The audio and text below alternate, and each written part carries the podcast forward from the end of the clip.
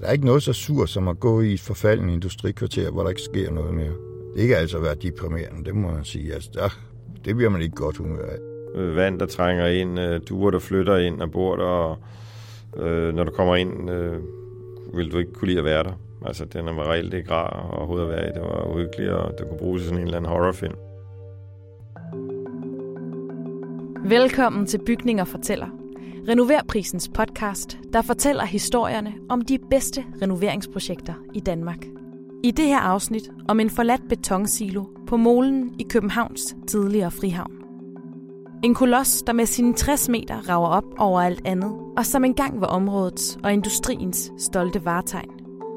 Og som entreprenør Claus Kasbjerg og arkitekt Dan Stubergaard ser værdien i, hvorefter de kaster sig ud i et projekt, som de fleste kalder vanvittigt. At forvandle den massive foderstof og kornsilo til luksuslejligheder. Men vi starter historien tilbage i havnens velmagsdage. Nordhavn, det var kun industriområde.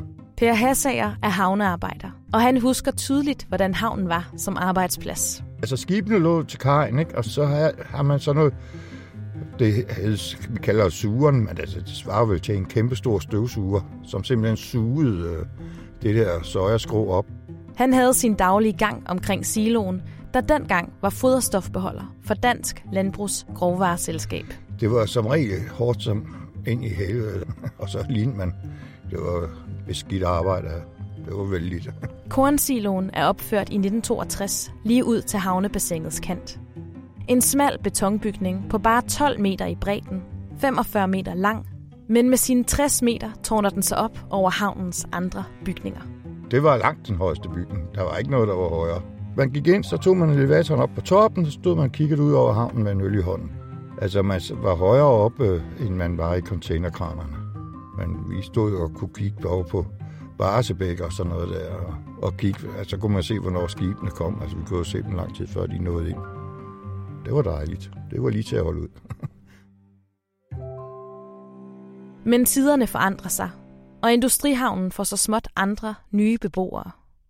En af de første, der flytter virksomheden ud på havnen, og som senere køber siloen, er entreprenør Claus Kasbjerg. Og jeg tror, at i de første øh, rigtig mange år, der tror jeg ikke, der er ret mange, der synes, det er sjovt. Altså, jeg tror, de synes, det er sådan, at man er flyttet lidt på landet. Hans firma Union Kul er sammen med møbelfirmaet Paustian og senere FN, der bygger et nyt hovedkontor, nogle af de første, der kommer derud.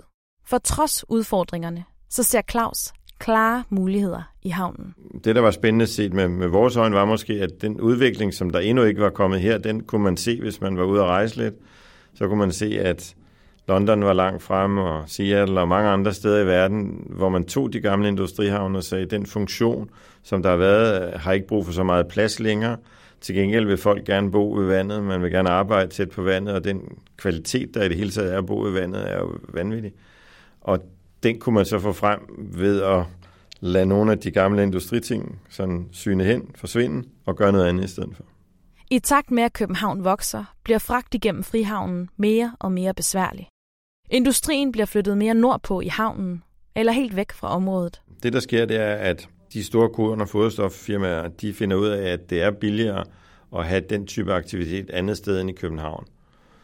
Alene grundlejerne, fordi de betalte dengang for de store siloer, det de svarede at betale om året på en grundlejer, det svarede til, hvad de kunne købe grunden til i Præstø eller Vordingborg. Så det gav måske mening set med deres øjne at flytte, øh, så ville det være meget billigt at lægge den der. Og siloen bliver efterhånden overflødig. Den sidste mand, der var lukket og slukket derovre, det var en fransk politibetjent. Om det var bare øgenavn. Jamen, det var fordi, at øh, han havde så sådan en stor, fint overskæg. Øh, han skulle lige dirigere noget, men han havde fået lidt flere øl, end, end godt var det en, en dag der, så det så lidt sjovt ud. Han lukkede og slukkede, så stoppede det, og så har de stået tomt. Den franske politibetjent, havnearbejderen Egon med det store skæg, lukker altså havnens betonkoloss af. Men den tomme silo tiltrækker Claus Kasbjerg. I tilfældet med siloen gav det så måske en mulighed, for der stod jo så en tom kornsilo, som vi synes var spændende, øh, lidt svær, men, men spændende, og som vi måske kunne forelske os lidt i. Øh, Det førte så rent faktisk til, at vi øh, lavede en aftale med DG om, at vi kunne overtage siloen, hvis vi ellers kunne udnytte den til noget.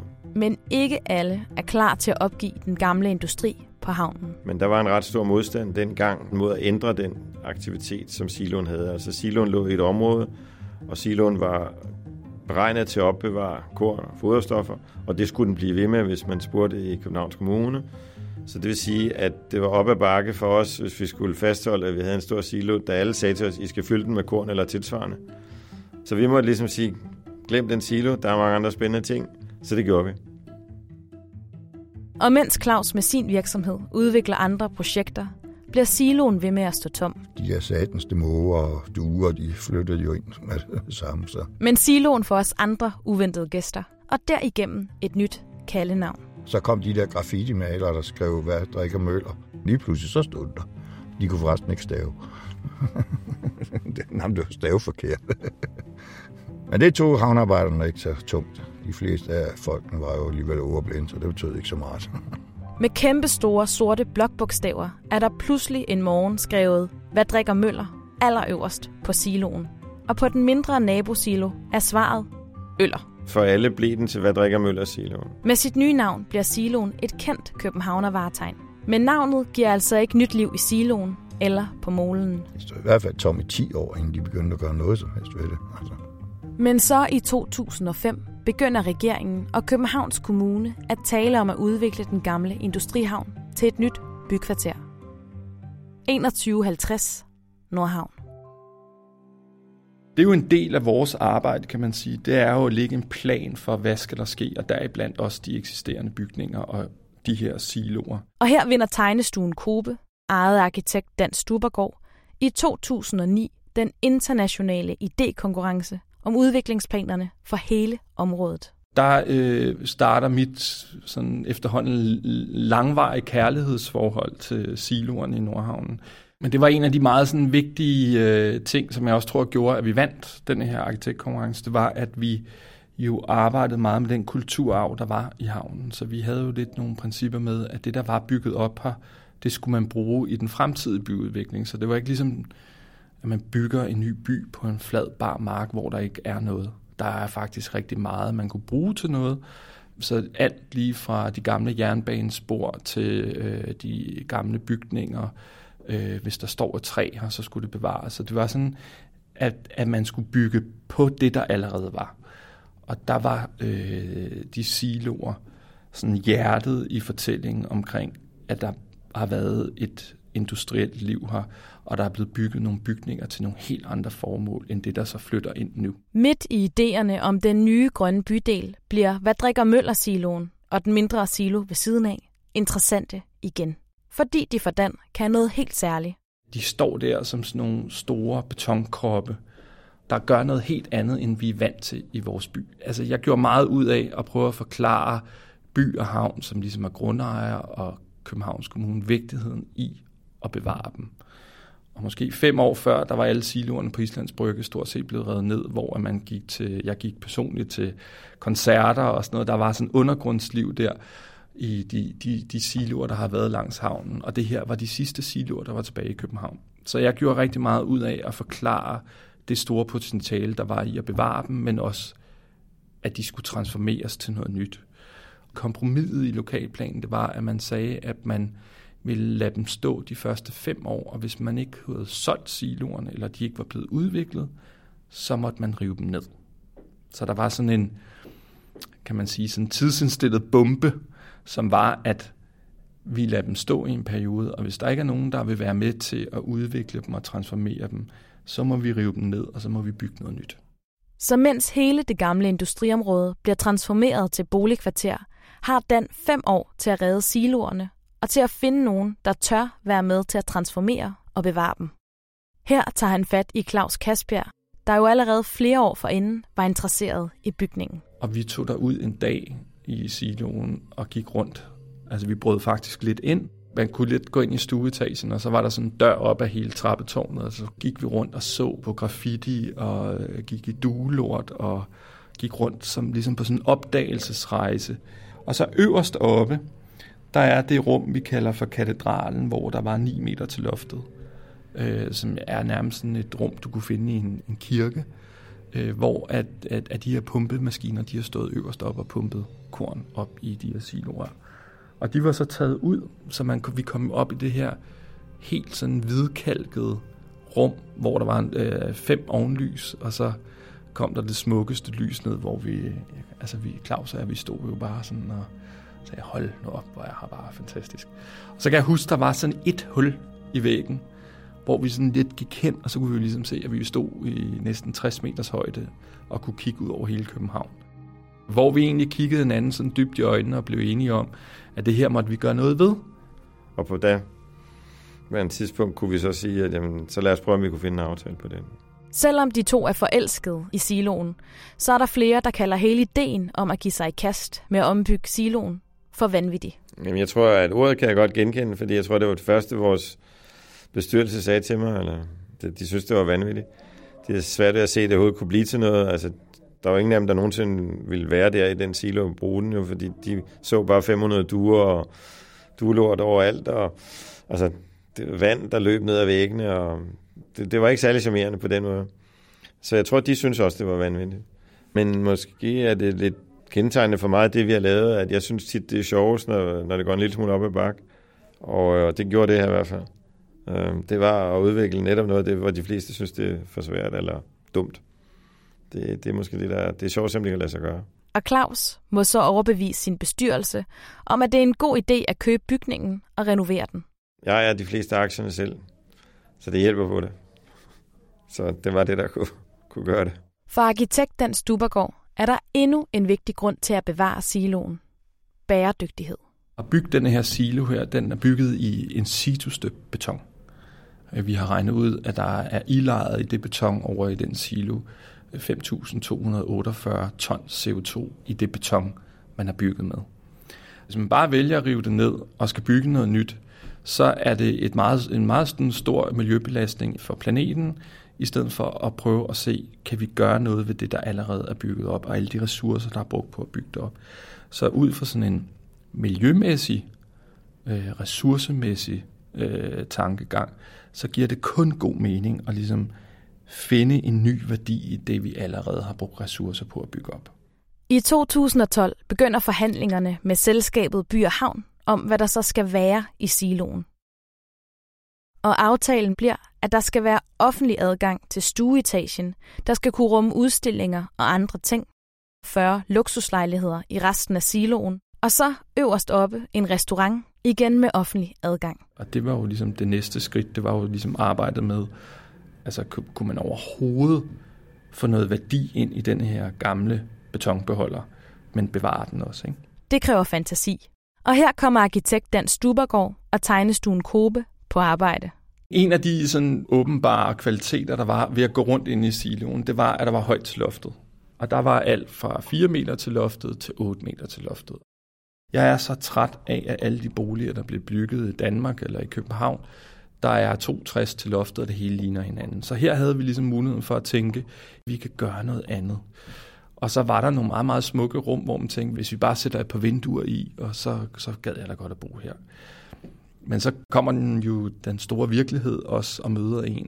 Og det er jo, at øh, man skal også, når man renoverer sådan en betonbygning, så skal den efterisoleres. Den skal opfylde gældende byggelovgivning og energikrav. Så vi, vi, vi på et tidspunkt jo fandt ud af, at vi jo skulle efterisolere bygningen, og det kunne man så gøre udefra, eller man kunne gøre det indenfra. Og det var et sådan et stort dilemma, vi, og et valg, vi skulle tage på et tidspunkt. Vil vi bevare betongen og historien indenfra, eller vil vi bevare den udefra? Skulle vi putte noget nyt isolering og facade på indenfra eller udefra? Fordi siloen nu skal blive til lejligheder, kræver det, at man får lys ind i bygningen, der jo består af totalt lukkede betonfacader.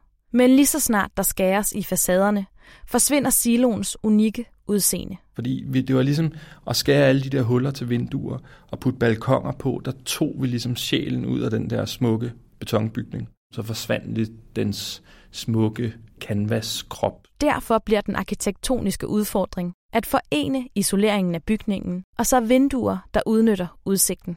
Og her bliver løsningen netop at arbejde intensivt med facaden. Vi vil prøve at genskabe den tyngde og den krop, huset havde, bare på en ny måde. Men det var altså det der kunsten ligger i det projekt, øh, og i det hus, det var at lykkes med det, og det brugte vi rigtig lang tid på.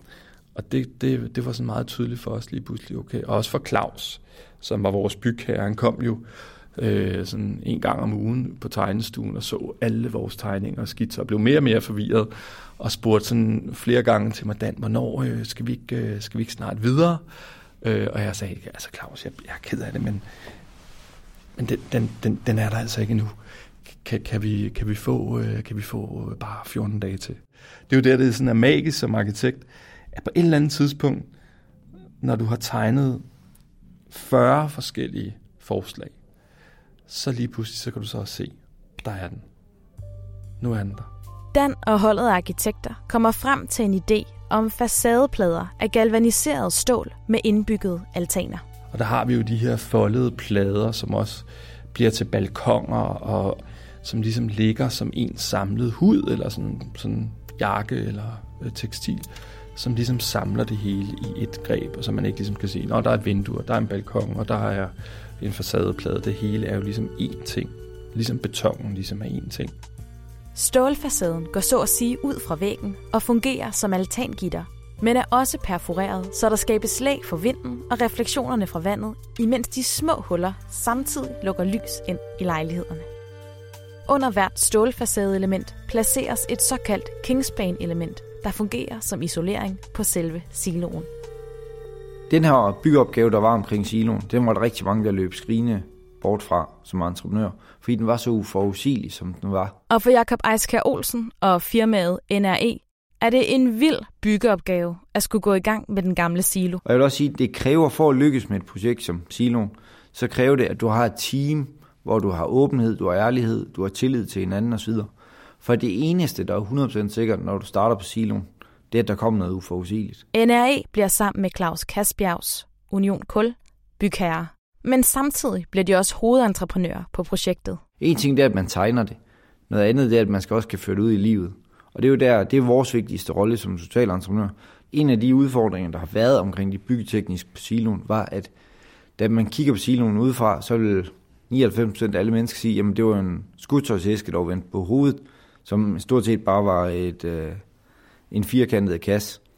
Da vi så begynder med den, så får vi den jo 3D-scannet for at finde ud af, hvordan er fasongen på den. Og der viser det sig egentlig, at siloen den vrider sig en anelse. Så det er noget med, at den er nogle, nu siger jeg 7-10 cm skæv, når du kommer op i toppen. Det betyder rigtig meget for den her stålfacade, som vi skulle have på bygningen. For nu var det ikke bare lige facader, man skulle have til at spille sammen. Nu skulle man have den her skævhed indarbejdet i facadeelementerne. Og det gjorde egentlig til, at hvert enkelt element er tilpasset en lille bitte smule. Så det svarer til, at du køber et puslespil med x antal brikker. Du kan ikke bare starte fra en ende af, fordi du er nødt til at lægge den, for hvert, hver brik passer kun et sted. Arbejdet med betonkonstruktionen giver masser af udfordringer. Det, man er usikker omkring som totalentreprenør, det er jo processen derhen. Hvad ville der ske, når vi begyndte med at skære i de her betonvægge ind i siloen? Hvordan ændrer det sig, hvis du skærer det her dørhul? Hvordan er statikken, altså stabiliteten i bygningen, hvis du ændrer på noget? I 2015 går byggeriet så i gang.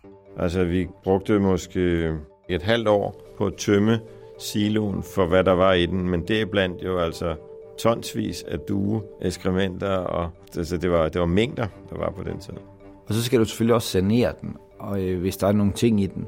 Alt det her, det får man jo gjort hen over den første periode. Og så begynder det helt store arbejde, som var med siloen. Det var jo egentlig at skære huller i den.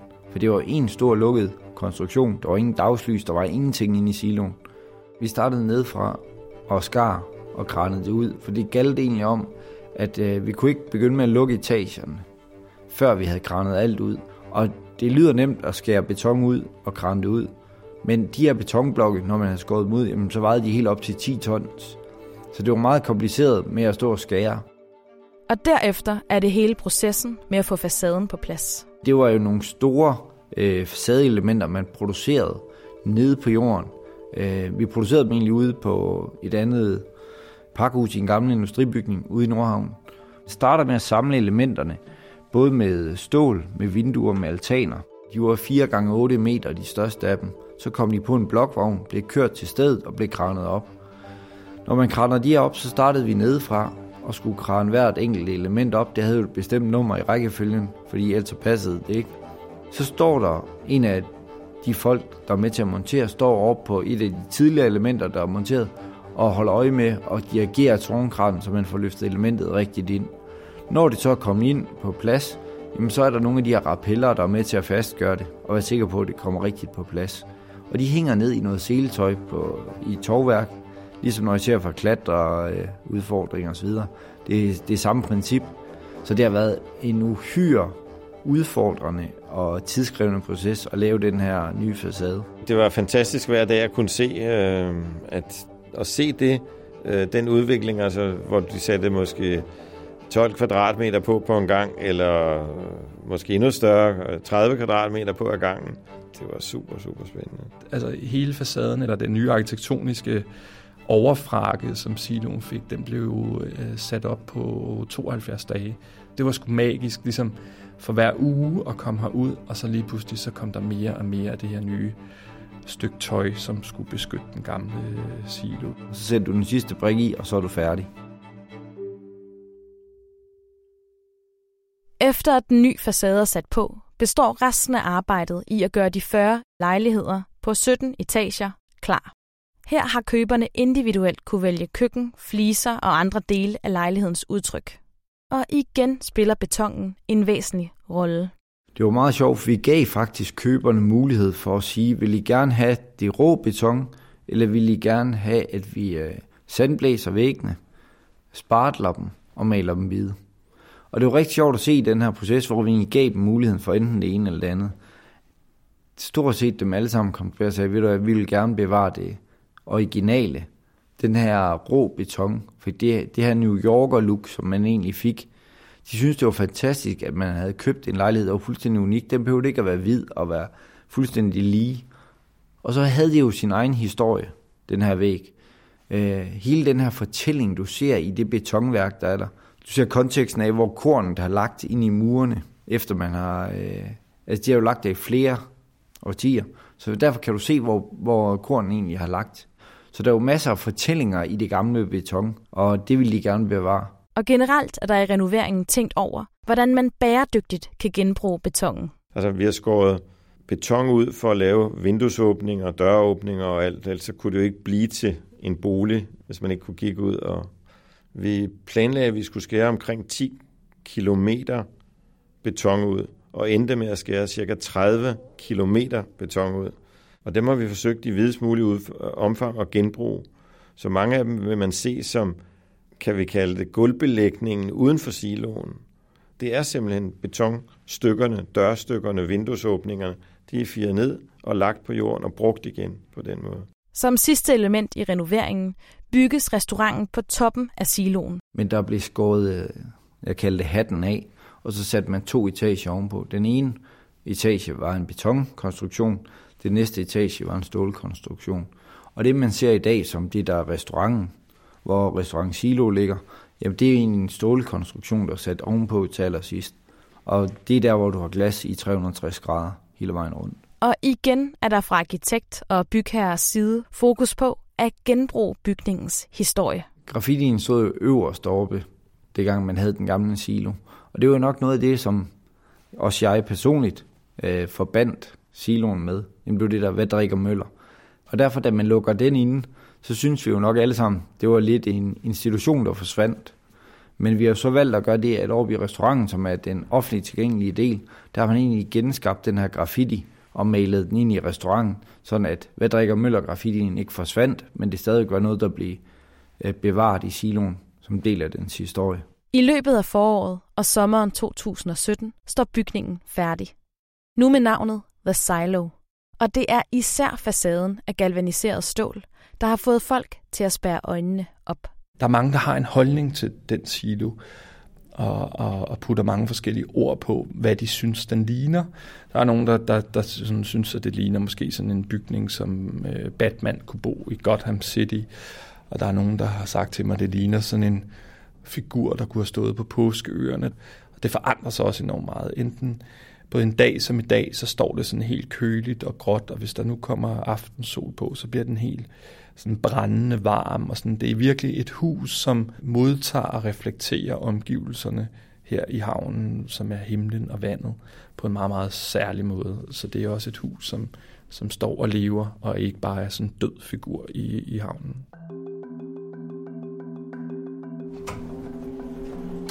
Havnearbejder Per Hassager og jeg tager elevatoren op til The Silos øverste etage, hvor der nu er offentlig restaurant. Kan man køre helt op på toppen? Det kan man måske.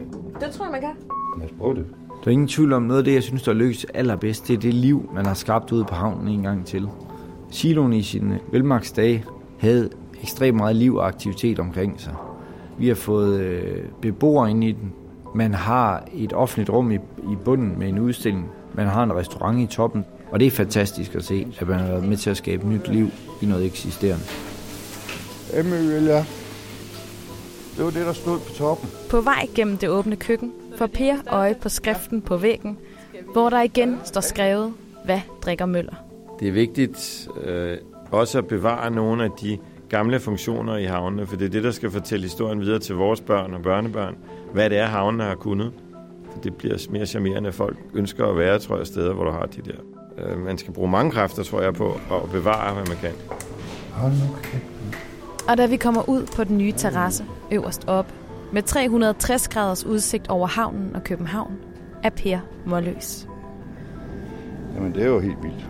Kan du lige øh, beskrive, hvad der er, vi står og kigger på? Ja, men altså nu kigger vi ud og kan se tre kroner. Det ene containerskib er åbenbart færdigt nu. Kranerne kører væk, og så er det andet containerskib på vej ind.